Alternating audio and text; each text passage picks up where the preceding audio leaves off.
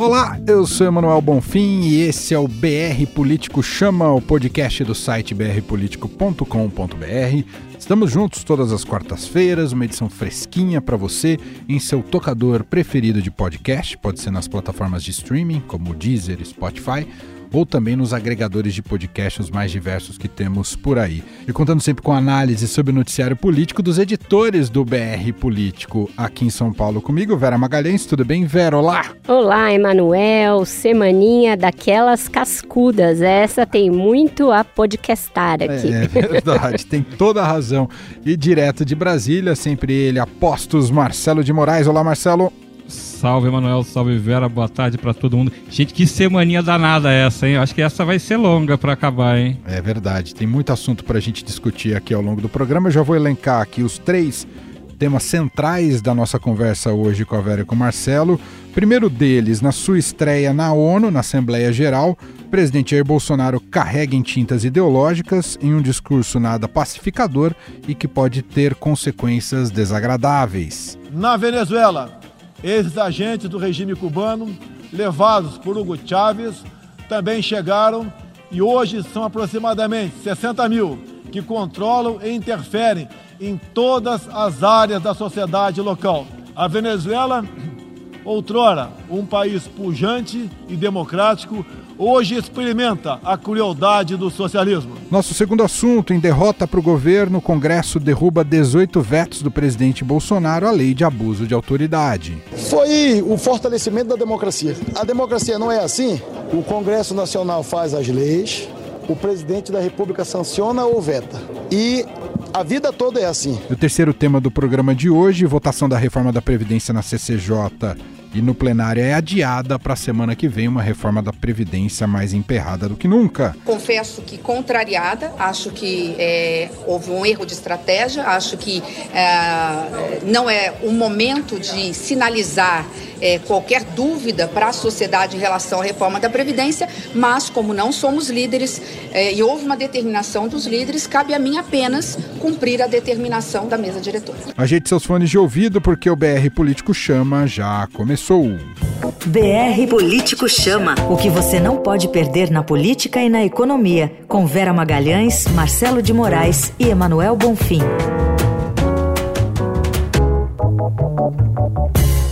Meu nome é Alexandra Martins, redatora do BR Político aqui em São Paulo. E este é o BR Político Chama, nosso podcast que toda quarta-feira à noite vai trazer a temperatura de Brasília. Se você gostou do que ouviu e precisa estar bem informado sobre política, assine o BR Político. Fazemos jornalismo profissional, independente e de credibilidade, com análises e informações exclusivas para te ajudar a compreender as decisões que movem o país. Confira o nosso site brpolitico.com.br e conheça nossos planos de assinaturas. Vem ser feliz com a gente. BR Político Chama. Bom, vamos aqui ao nosso primeiro tema de hoje do programa e falando evidentemente sobre as repercussões, consequências, análises do discurso da fala do presidente Jair Bolsonaro na Assembleia Geral da ONU. O discurso foi feito, o discurso de abertura foi feito na terça-feira. A gente até comentou no último programa na semana passada, Vera e Marcelo, que tinha uma expectativa que esse pudesse ser uma fala conciliatória do presidente Bolsonaro, que havia ali Jairzinho, uma paz e amor, né? que haveria ali uma grande oportunidade para o presidente, mas no final das contas ele apelou às tradicionais bandeiras que ouvimos desde a campanha eleitoral, socialismo, é, risco do socialismo é, chegar no Brasil, ideologia de gênero, rejeição à pauta ambiental, fora os mais diversos ataques, incluindo também o, alguns líderes europeus. Vera, e aí? Foi um 7 a 1 é isso, Vera? Emanuel, nós fomos enganados, né? Talvez por o que quisemos. Que era o meu ingresso de volta. É, ou talvez porque as pessoas acharam que seria assim. O próprio Bolsonaro fez uma live na semana passada em que disse que seria conciliador, que iria mostrar ao mundo é, que o Brasil pre preserva o meio ambiente, que cuida da Amazônia, cuida da sustentabilidade, e ele até dedicou algumas linhas do discurso a isso. Mas o tom foi tão elevado, tão belicoso, com aquela cara crispada, com o senho franzido, sem sorrir em nenhum momento, com aqueles olhos miudinhos para ler o teleprompter, aquela voz de quem está fazendo um discurso no exército, que a coisa, se era para ser minimamente conciliatória, não soou dessa maneira. Foi soou agressivo, confrontatório, o tempo inteiro muito belicoso. E o, o conteúdo do discurso, para além da forma, também ele bastante agressivo, é, de contestar principalmente os países europeus que são parceiros do Brasil, parceiros comerciais, parceiros diplomáticos. A gente tem um acordo União Europeia-Mercosul recém-assinado, que é histórico e que é, pode ainda correr riscos, tem ainda de ser chancelado pelo Parlamento Comum Europeu e pelos parlamentos individuais do Mercosul. Então, é, falando um pouco das consequências do discurso, agora que ele já decantou um pouco mais e que as linhas gerais da, da fala já foram bastante é, dissecadas por nós, por outros analistas, é, tem aí pelo menos três áreas, a meu ver, em que a gente pode sofrer consequências dessa fala. A primeira é concernente à própria questão do meio ambiente, do, é, do avanço aí do acordo climático, da questão da Amazônia. Tem dinheiro que está em jogo nessa pauta. Fundos que investem em preservação ambiental e que investem dinheiro nessa agenda da sustentabilidade olham para o Brasil torto. Outros fundos, fundos de investimento mesmo, que olham o país antes de decidir onde colocar os recursos, tem nessa questão do meio ambiente uma das, um dos fatores de decisão de investimento compradores das nossas commodities agrícolas podem se é, assustar com a forma muito evidente com que o presidente disse que pretende fazer exploração mineral em reserva indígena, explorar mesmo a, Amazônia, é, com uma certa negligência que ele demonstrou é, nas políticas de preservação.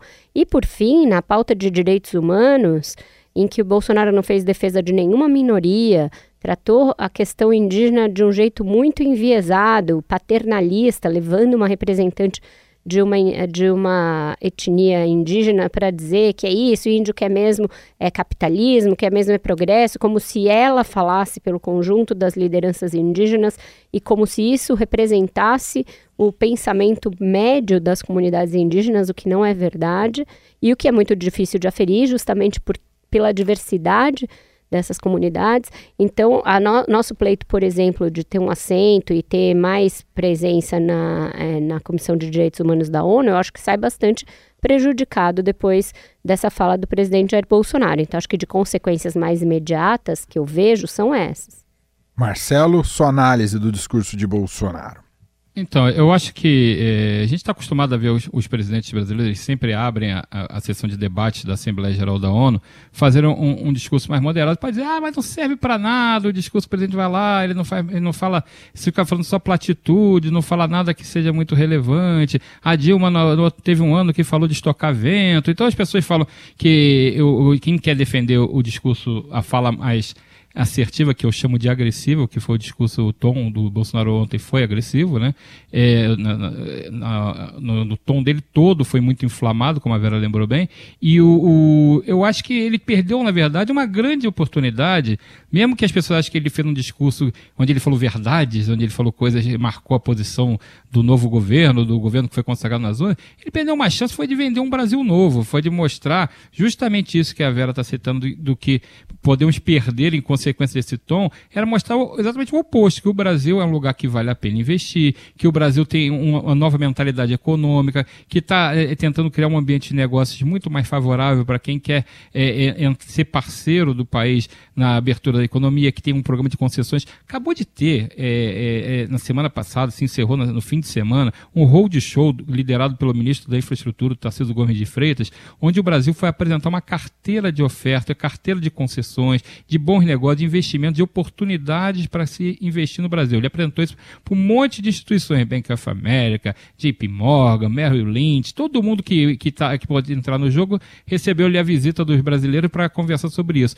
Então, o que, que pensa um investidor que está lá fora com dinheiro lá que ele pensa em colocar aqui no Brasil? Ele quer o quê? Ele quer segurança jurídica, ele quer saber se vai dar lucro, ele quer saber como é que vão ser os contratos. Aí vê o discurso do presidente da República num tom muito acima do normal. Eu achei até, sabe, gente, eu, eu não sei se vocês notaram isso, quando ele começou a fazer o discurso dele, eu achei que ele tinha pulado uma página. Eu achei que ele tinha começado na página 2, porque ele já entrou tão de sola, já entrou tão, tão, tão forte o tom dele contra, é, é falando de, de, contra a esquerda, falando de socialismo, falando de Cuba e Venezuela. Eu falei, ué, será que não tem um bom dia, boa tarde, alô, gente, meu nome é Bolsonaro? Eu, eu achei que faltou, pulou uma página, porque foi um negócio tão assim, acima do tom, e eu vou falar de novo, para mim, eu acho que esses discursos da ONU, eles não têm grandes, é, a gente não tem grande expectativa mesmo, a gente sabe que geralmente vai se falar uma coisa é, mais ou menos na média, mas se você errar a mão como ele errou, como se você exagerar no tom como ele exagerou, as consequências são muito complicadas, porque o Brasil precisa hoje mostrar que ele é um país atraente para negócio, atraente para turista,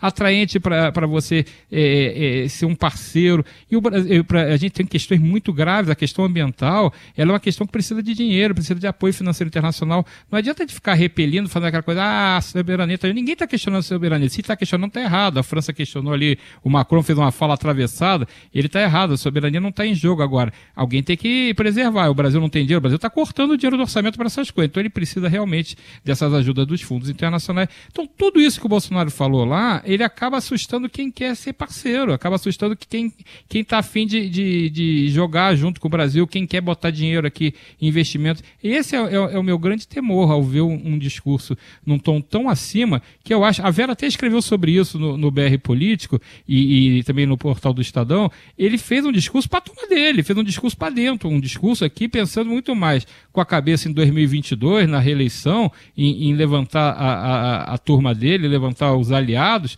do que em, em encantar investidores, do que em atrair é, apoios internacionais. Acho que ele estava muito mais preocupado em, em jogar para a galera das redes sociais.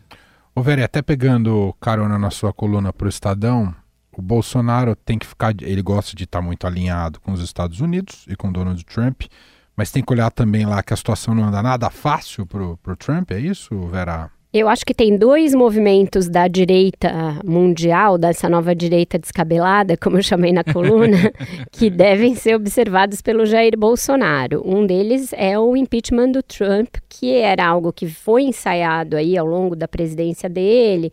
Houve momentos de estresse entre ele e principalmente a Câmara dos Representantes, a questão da Rússia foi um deles, houve outros mas agora parece ser o mais sério deles. A, a, Nancy Pelosi finalmente acolheu realmente um pedido de impeachment, deu início a um processo. É possível, é até provável que não dê em nada, porque no Senado não há maioria para se empichar o presidente. Já houve casos no passado em que é, se esbarrou nessa trincheira na hora de é, processos de impeachment, mas está trazendo à tona uma série de revelações contra o Trump que são sim preocupantes na hora da campanha da reeleição, que acontece no ano que vem, e que mostram, principalmente, e aí eu acho que é o que nos serve de analogia para o Brasil, que esse, é, é esse perfil muito impetuoso, muito eu posso ir lá porque eu prendo e arrebento, eu faço e eu aconteço, eu sou um líder personalista que me comunico diretamente com o povo, não conheço limites institucionais, não ligo muito para as instituições, vou fazer um governo anti-establishment, isso tudo esbarra no próprio establishment, na Constituição, nas leis, nas instituições, no regime de freios e contrapesos. É, então, eu acho que o legislativo dos Estados Unidos está dando um freio no Trump. E isso deve servir de alerta para que o Bolsonaro não ache é, não escale para além do que já está escalando a sua radicalização e entenda que existem esses limites e existem esses freios. E na Inglaterra, o Boris Johnson também chegou cheio de vontade, cheio de razão, achando que ia fechar o parlamento e fazer um Brexit na marra, dar um cavalo de pau na Inglaterra e tirá-la a forceps da União Europeia. E a vida real não funciona dessa maneira. É, a, até a rainha chancelou o plano dele, mas a Suprema Corte foi lá e falou: ah, ah, ah, aqui não. Então veja que é um regime democrático tão sólido e tão bem fundamentado em instituições que são independentes que a Suprema Corte vai lá e revê uma decisão que teve o aval da rainha. Então, eu acho que esses sinais de pujança da democracia, de vigor das instituições, que são dados em lugares em que a direita também ascendeu com base num cansaço muito grande de uma parcela da população e com, e com um discurso de arrobos e um discurso muito ideológico, isso também é um sinal importante para o Brasil e para o Bolsonaro. Muito bem, assim a gente fecha esse primeiro bloco aqui do BR Político Chama, nosso podcast de toda quarta-feira do brpolitico.com.br com Vera Magalhães e Marcelo de Moraes. Vamos adentrar agora no nosso segundo tema de hoje, falar sobre os vetos uh, do presidente Jair Bolsonaro, que caíram ali, algo parte deles caiu por decisão do Congresso. Mas antes da, de ouvir aqui os comentários da Vera e do Marcelo, o nosso repórter Gustavo Zucchi, direto de Brasília, traz um destaque relacionado a isso. E aí, Gustavo, tudo bem? Olá, Emanuel. Olá, Vera. Olá, Marcelo. E olá, ouvintes do podcast BR Político Chama. Aqui em Brasília, a reforma da Previdência ficou para a semana que vem e o que foi votado ontem em sessão do Congresso foram os vetos presidenciais ao projeto de abuso de autoridade. Para quem não acompanhou, os congressistas derrubaram 18 e mantiveram 15 dos dispositivos vetados pelo presidente Jair Bolsonaro. E como conta o relator do projeto na Câmara, deputado Ricardo Barros, já há novos passos na mesma direção, como a CPI da Vaza Jato e a CPI da Fake News. Duas comissões de inquérito que deixam os governistas rangendo os dentes de raiva. Vamos ouvir. É importante que haja um próximo passo aqui na Câmara. A CPI da Lava Jato está é, publicada. Lá na CPI da Fake News, da qual faço parte, também é possível avaliar essas questões, mas basicamente nós estamos com a comissão de improbidade em andamento para mudar a lei da improbidade, especificar melhor os tipos penais para que o promotor não tenha liberdade de processar qualquer pessoa por qualquer motivo. Né? Tem que deixar mais claro o que é o que não é improbidade. Estamos já com a comissão especial, vamos fazer, vamos mexer na prisão provisória, que também é um tipo muito aberto. A prisão provisória também tem que ter elementos específicos para justificar uma prisão provisória. E vamos voltar à normalidade do Brasil, onde as pessoas acusadas eram notificadas né, para comparecer em juízo e explicar. Né, e não presas para chegar em juízo e dizer, ó, eu tenho direito de ficar calado, então tá bom, vai embora, só pelo espetáculo da prisão.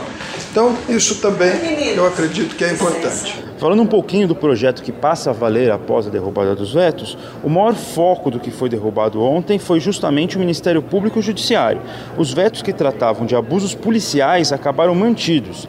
A razão seria a necessidade de combater um corporativismo do Ministério Público identificado pelos congressistas. Outro ponto importante na sessão de ontem foi a fala do líder do governo no Senado, Fernando Bezerra Coelho, que disse ter sido vítima de abuso de autoridade ao ser alvo de uma operação da Polícia Federal na última semana. Isso ajudou a convencer os senadores a votar contra os vetos presidenciais. O Senado era o maior foco de resistência à derrubada dos vetos. O presidente fez os vetos corporativamente, né? atendendo a, ao ministro Sérgio Moro, ao seu controlador geral, que são parte dos processos. Eles não são isentos porque eles são parte nesses processos o ministro Sérgio Moro enquanto era juiz, obviamente. Né?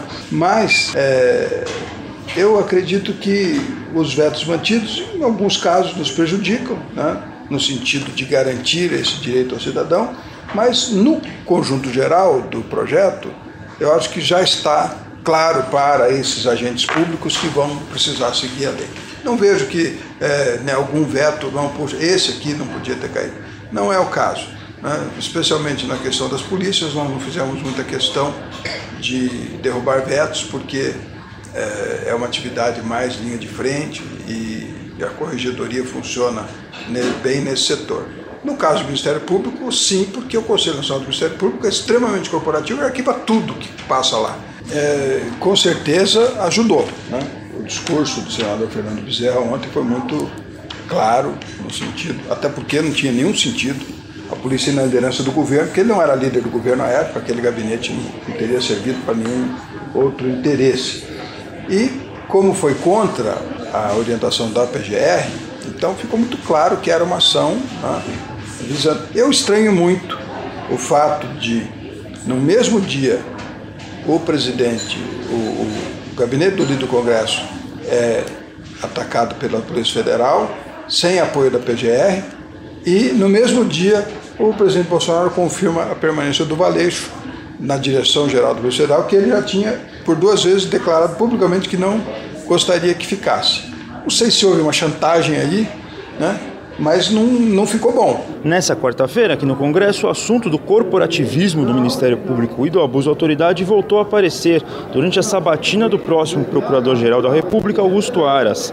Na Comissão de Constituição e Justiça do Senado, Aras elogiou a lei de abuso de autoridade e disse que ela produzir um bom efeito para a sociedade. Acho que era isso, gente. Até a próxima semana. Tá aí, ouvimos Gustavo Zucchi, direto de Brasília, falando sobre os vetos que caíram do, uh, do presidente Bolsonaro, a lei de abuso de autoridade que endurece a punição juízes, promotores e policiais. Uh, te ouvi primeiro, Marcelo de Moraes, quem ganhou e quem perdeu nessa história toda, hein, Marcelo? Olha, só para começar os trabalhos, essa entrevista que o Gustavo fez com o Ricardo Barros, que foi ministro da Saúde, que é o relator dessa, lei, é gravíssima a fala dele. Ele, ele faz uma defesa corporativa dos deputados, dos, dos senadores, da classe política. É, é praticamente tipo assim, ó, é, acabou a moleza que vocês tinham para punir a gente. Agora acabou, agora vocês procuradores, ganhamos. vocês ganhamos, perdeu tudo dominado, ninguém mais manda aqui. Achei gravíssima a, a, a fala dele, assim, um, um, uma sinceridade, chega a ser comovente a sinceridade do parlamentar, né? Porque abriu o jogo, que é isso que ele realmente todo mundo sabe que tinha uma grande discussão dentro do Congresso para tentar controlar, é, botar um freio nas investigações. Claro que todo mundo sabe que tem exagero, claro que todo mundo sabe que algumas coisas são demais. É, é, é, essa própria diligência da Polícia Federal no gabinete do senador Fernando Bezerra, como foi bem lembrado na entrevista, ele nem era líder do governo. Então, o gabinete de ser líder do governo, ele foi está sendo investigado por uma acusação no tempo que ele era ministro da Integração é, Nacional, é, que era um, um, cargo que ele tinha no, no, governo petista ainda, não era nem no governo Temer. Então, eu, ele não era líder do governo do Congresso. Então, o que, que você vai fazer lá? Tudo, ah, investigação precisa ver o que ele está fazendo hoje. Então tem um, uma, umas coisas que podem ser realmente interpretadas como exagero. A PGR, na época a, da, do pedido, a Raquel Dodge, ela não tinha autorizado. Então, realmente, tem exagero. Agora, o que o Ricardo Barros fala é que, tipo assim, acabou tudo. Agora a gente, agora não, vocês vão ter que, que é, é, andar pelas nossas regras. Tipo assim, lei de improbidade também, vamos, vamos mexer nisso aí. Então tem um, um, um movimento claro dentro do Congresso de meio que de revanche, de agora vamos desforra e vamos botar na. Vamos, vamos punir esses caras que estavam punindo a gente. Muitas reputações de políticos foram por vinagre, muitas carreiras políticas foram naufragaram por causa da, da, das consequências das investigações da Lava Jato e de outras operações, e tem realmente chegou uma hora de dar o troco. Agora, voltando à votação em si, a votação não pode ser separada de um contexto político maior. É, além desse espírito corporativo, fizeram uma operação contra um senador, contra um dos nossos, contra não só um senador, quanto um deputado federal, filho do, do senador Fernando Bezerra, o, o deputado federal Fernando Filho, ele é também é um, um deputado, foram dois parlamentares que foram investigados pela PF numa uma ação em, em, que foi muito contestada. Então tem também um, um corporativo a ponto de você é, resolver é, votar o próprio Davi Alcolumbre, que é o presidente do Senado, comandou é, essa reação, ele marcou a sessão que não estava marcada para terça-feira, não estava prevista, ela ia ser marcada um dia, mas foi marcada de manhã, de tarde estava se votando já a, a, questão dos vetos, e o presidente, como o próprio Ricardo Barro falou, o presidente ele abraçou os vetos que sugeriu o, o ministro da Justiça Sérgio Moro, que como ele também lembra na entrevista, era é uma parte interessada porque foi o juiz da Lava Jato por muito tempo. Então ele sabe que essas investigações têm a ver com toda a carreira política e toda a carreira, carreira é, de juiz que ele desenvolveu à frente da Lava Jato e que tratava de punição a, a, a, pessoas acusadas de corrupção. Então ele, na verdade, era a parte interessada sim, ele aconselhou o presidente Bolsonaro a fazer vários desses vetos e Bolsonaro acabou abraçando a derrota, porque, enfim, afim, é, afinal de contas, dos 33 dispositivos que estavam em jogo, 18 foram eh, dos vetos dele, ele, botou, ele teve 33 pontos vetados, 18 foram derrubados na, na, na sessão. Uhum. Então, o, o, presidente acabou tomando uma, uma vetada enquanto estava na ONU com o seu é, ministro da Secretaria-Geral, lá, o, o o general Luiz Ramos, que é o, o responsável pela articulação política, estava com ele na ONU também. Então ninguém viu de onde veio o, o trem para atropelar todo mundo. E, e, aí Bolsonaro vai tendo que matar no peito uma mais uma derrota, mais uma derrubada de vetos no Congresso, porque não tem articulação política e blá blá blá, aquela coisa que a gente cansa de falar aqui. Ô, ô Vera, deixar para você a missão do mais em cima da tese. A sociedade ganha ou não ganha com essa lei da maneira como ela ficou? Eu achei que eles derrubaram vetos importantes que o presidente tinha feito. Retomaram é, questões que, sim, levam a um cerceamento das autoridades, a sua possibilidade de manifestação, voltaram a, a estabelecer punição para quem divulgar alguma coisa nas redes sociais, para quem se manifestar nas redes sociais. Isso tem como objeto claramente ali os, os procuradores da República. É claro que a gente aqui não advoga que as autoridades possam ter licença para fazer tudo e que há abusos. A gente também tem falado aqui é, sistematicamente, mas o que eu acho é que já há mecanismos de punição, de a sociedade pedir ali revisão de penas, revisão de condutas. Isso está, inclusive, acontecendo. O Supremo Tribunal Federal reviu algumas condenações, é, viu até a condenação do Aldemir Bendini nesta quarta, enquanto a gente grava aqui o nosso podcast, o Supremo começa a discutir isso no plenário também. É, tem outros casos, o Deltan Dallagnol tem denúncias no Conselho Nacional do Ministério Público por eventuais abusos. Eu acho que já existem mecanismos. Você fazer uma lei de abuso de autoridade, é, isso tem um claro viés e uma clara intenção de falar: até aqui vocês podem ir, a partir daqui a gente é que vai investigar vocês. Então, tem sim é, um, um viés de, de contenção, de intimidação, de mordaça. Não dá para esconder isso. A fala do Ricardo Barros, é, como o Marcelo bem notou, ele parece estar esfregando as mãozinhas, agora é com a gente. É, tudo dominado, é tudo nosso. E eles foram muito hábeis em entender que essa questão do Fernando Bezerra Coelho traria uma, um espírito de corpo do Senado para derrubar esses vetos. Por isso foi antecipado. É, aproveitando esse, essa indignação do momento, o corporativismo do momento porque a votação é feita primeiro pelos senadores e depois pelos deputados. Até havia uma promessa, eu me lembro de, não sei se no nosso podcast ou na nossa nosso programa semanal na TV Estadão, ter dito que eu achava que o Major Olímpio estava vendendo um terreno na Lua que ele não poderia entregar ao Bolsonaro, que era a manutenção dos vetos. Pode vetar que a gente garante aqui. Uhum. Viu-se que não. Ele mesmo falou: olha, é, a gente foi vencido pelo espírito de corpo em relação ao que aconteceu com o líder do governo. É, e, e, veja, tá tudo numa zona tão cinzenta que não é nem fácil entender os alinhamentos, porque a indignação toda é, é em relação a um senador antigo e conhecido, que é Fernando Bezerra Coelho, mas que vem a ser líder do Jair Bolsonaro. Uhum. Então tá tudo muito imbricado. Essa votação desta quarta no Supremo tem relação com isso. A discussão do nome do Augusto Aras passa por isso. Toda essa batina dele que está acontecendo enquanto a gente conversa aqui, mas que já começou mais cedo, é, ela está discorrendo a respeito disso, sobre os limites da Lava Jato, quais serão esses limites. Então, tem uma discussão de fundo e muito disseminada em vários órgãos, em várias instituições, a respeito dessa questão dos limites a investigações. Muito bem. Assim a gente fecha esse nosso segundo tema de hoje do podcast BR Político Chama. Vamos ao último tema ah, para a gente debater aqui com Vera Magalhães e Marcelo de Moraes sobre a reforma da Previdência. Foi adiada, ficou só para a semana que vem, está emperrada lá no Senado. O quanto de pressão, quanto tem relação, uh, o Marcelo de Moraes, com essa própria questão do líder do governo no Senado, esse adiamento para a semana que vem, hein, Marcelo? Ah, tem muita, eu diria que quase tudo, porque é aquilo que a gente está falando, do espírito corporativo que o, que o Congresso assumiu, e principalmente os senadores. Pegaram um, um dos nossos e vamos dar um troco. O que, que é importante para o governo aí, já que o governo. Porque há uma leitura dos senadores, não apenas contra o Supremo, contra o Ministério Público, há também uma leitura contra o governo nesse processo.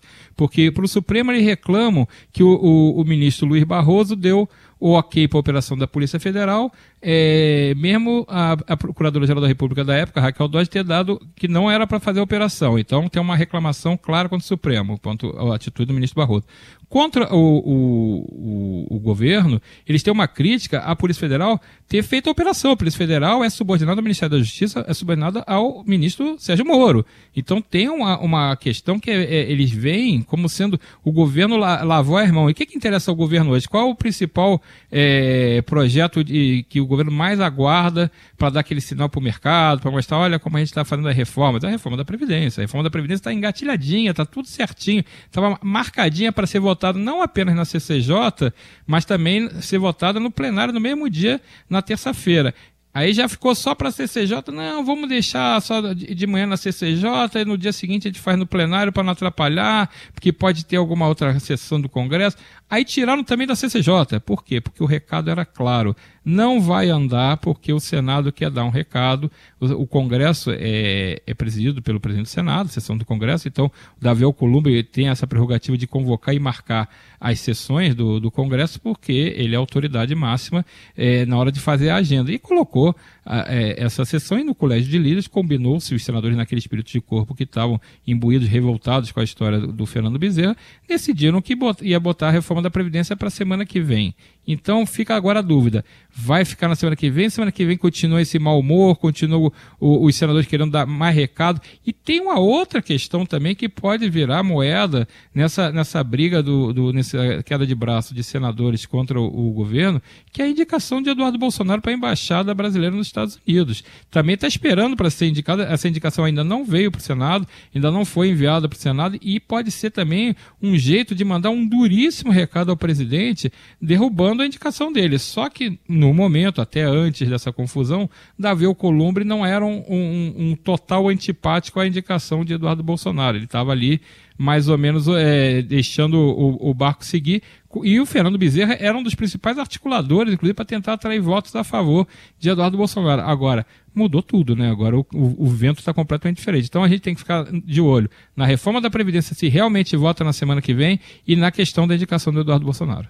Isso também tem relação com as emendas parlamentares? Está todo mundo esperando as benesses, Vera? Foi acordada liberação, a liberação de um lote de emendas. Isso depende aí da aprovação de um crédito suplementar, algo que deve acontecer também nessa sessão do Congresso, está previsto pelo menos para acontecer.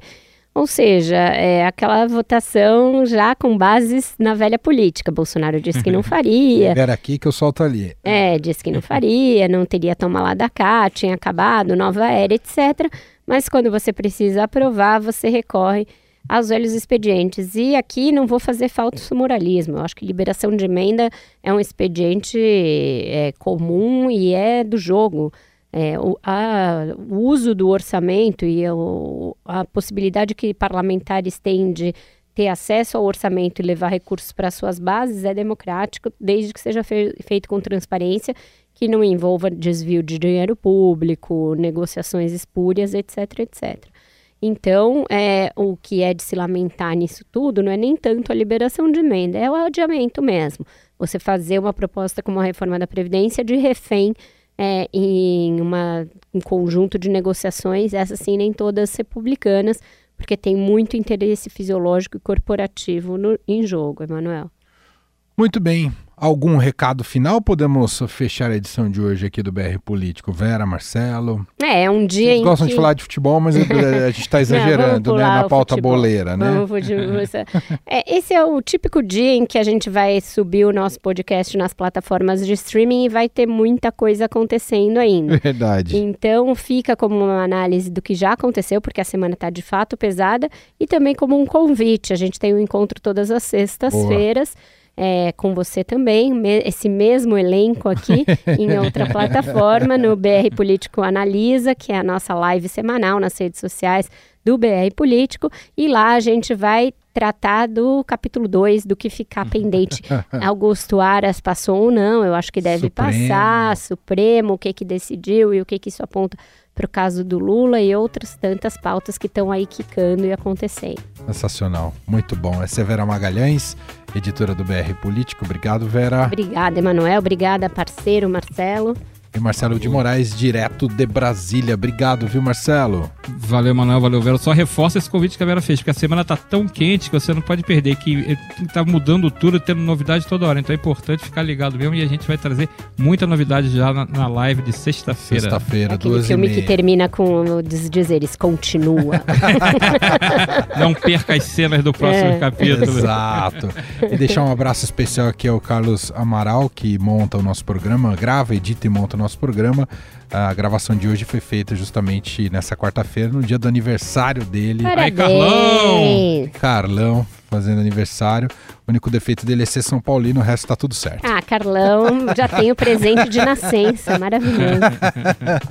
Obrigado. É bolsa de nascença mesmo, porque no campeonato não tá dando. Né? Olha lá, é só dar, é só dar Você chance. Dá corda que pra ele, olha lá. Exato. Um abraço, gente. Obrigado. Tchau. Tchau. BR Político Chama. O que você não pode perder na política e na economia. Com Vera Magalhães, Marcelo de Moraes e Emanuel Bonfim.